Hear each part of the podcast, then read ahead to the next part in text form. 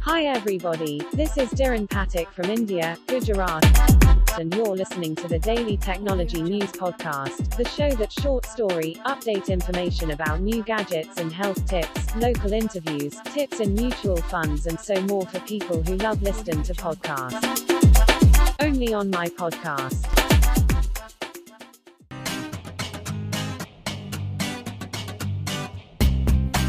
समय न मिलना तो केवल एक बहाना है।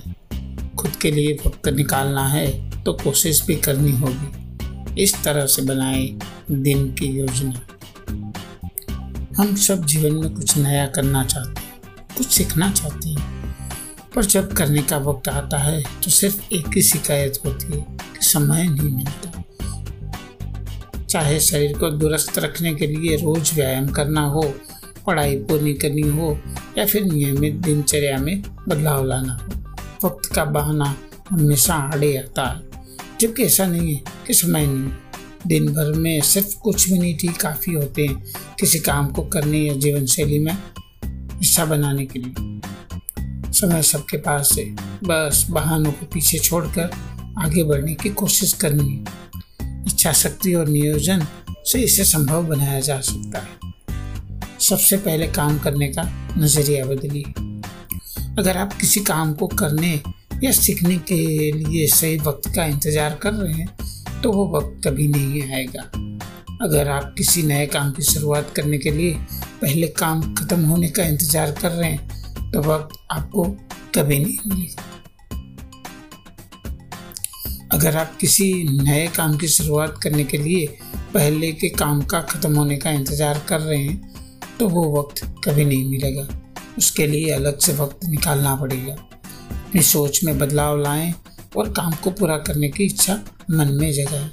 जब आप तय कर लोगे कि आपको काम पूरा करना ही है तो समय खुद ब खुद निकालने का सीख जाएँगे। ऐसे बनेगी समय की व्यवस्था। इच्छाओं की सूची बनाएँ। पहले यह जानना ज़रूरी है कि किन कामों के लिए समय निकालना चाह रहे हैं। मिसाल के तौर पर नौकरी के साथ साथ पढ़ाई पूरी करने के लिए समय निकालना, व्यायाम करना है या कौशल सीखने के लिए वक्त देना है। इसके लिए पहले एक सूची बनाएँ कि आप क्या करना चाहते हैं, किंतु तो एक समय में एक ही नया कौशल इसमें शामिल करें, जैसे कि कोई एक कोर्स करना, कोई खेल सीखना आदि। दिन को तीन हिस्सों में बांटें। नए काम के साथ साथ अन्य कामों का प्रबंधन कैसे होगा, यह भी निश्चित करें। योजना हर दिन के अनुसार होगी। दिन को तीन भागों में बांटें, सुबह, दोपहर और शाम। अब कामों को समय अनुसार बांट लो। जैसे ही गृहिणी है तो दोपहर का समय चुन सकती है। छात्र है तो शाम का समय।